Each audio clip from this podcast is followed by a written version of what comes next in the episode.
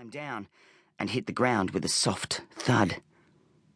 The boy ran off into the darkness, sprinting away from his dormitory building as fast as he could. He took a familiar path behind the theatre, past the stables, in front of the indoor swimming pool and the gym, across a couple of football fields, and down a very long gravel driveway. He finally stopped at the intersection of a deserted road and the official entrance to his school, which was framed by an imposing sandstone wall. Panting and puffing, the boy waited anxiously. Where is he?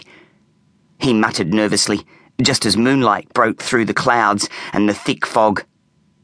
The boy could just make out the words chiselled into the wall Gosmore Grammar. He looked guiltily at them for a moment and then looked away. Eventually, the sound of a bike chain crunching echoed in the distance. Within moments, the sound was only metres away. Hey, Red, you there? came a loud whisper. Yeah, I'm here, said the boy, stepping forward as the light from a pen sized torch shone directly into his eyes. The boys greeted each other. The boy on the bike was also wearing a balaclava. So, spill the beans, Red, he demanded. Look, do you have to call me Red? I think it's stupid that. Keep it down, will ya? The boy snapped, dropping his bike and moving forward threateningly. We're using code names, remember? You're red because of the colour of your balaclava, and I'm Crusher. Got it?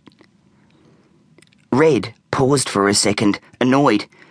Yeah, got it, he reluctantly mumbled. So, said Crusher, what else have you got on Magee? Well, he's in my dorm, and for the first couple of weeks, all he talked about was his old school, Booyong High, his girlfriend, Christina, and his best mates, Danny and Robbo. And he still goes on about some trip they took to America last year. What a loser! What else? grunted Crusher. Oh, yeah. Last week he got all these birthday cards from his old mates sent to Specky Magee. Everyone at his old school called him that because he's supposed to take awesome marks, you know, speckies, while playing footy. Really? said Crusher, sounding impressed for a second. Have you seen him take any? Nah, not yet but I can tell he's a gun player just by watching him during kick to kick at lunchtime. Right. Anything else? Um, oh, yeah. He barracks for five AFL teams. He reckons he's more of a fan of the actual game than he is of any particular team. He goes for Collingwood, Essendon, West Coast, Brisbane Lions, and Sydney. Five teams? That's weird as. Crusher snorted. When do you start footy training? This Tuesday, answered Red.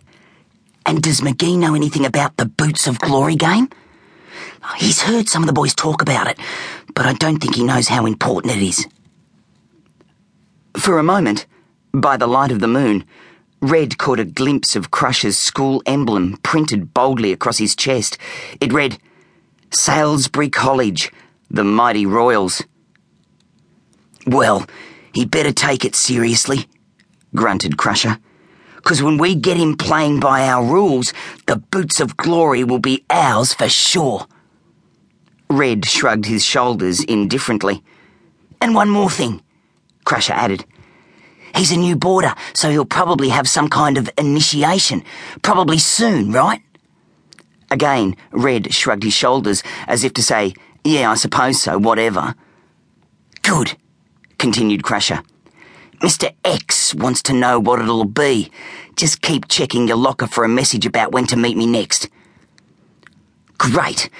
I can't wait to come out here again and freeze my butt off, said Red sarcastically. So are you going to stop using that dumb name and just tell me who Mr. X is? Am I ever going to meet him?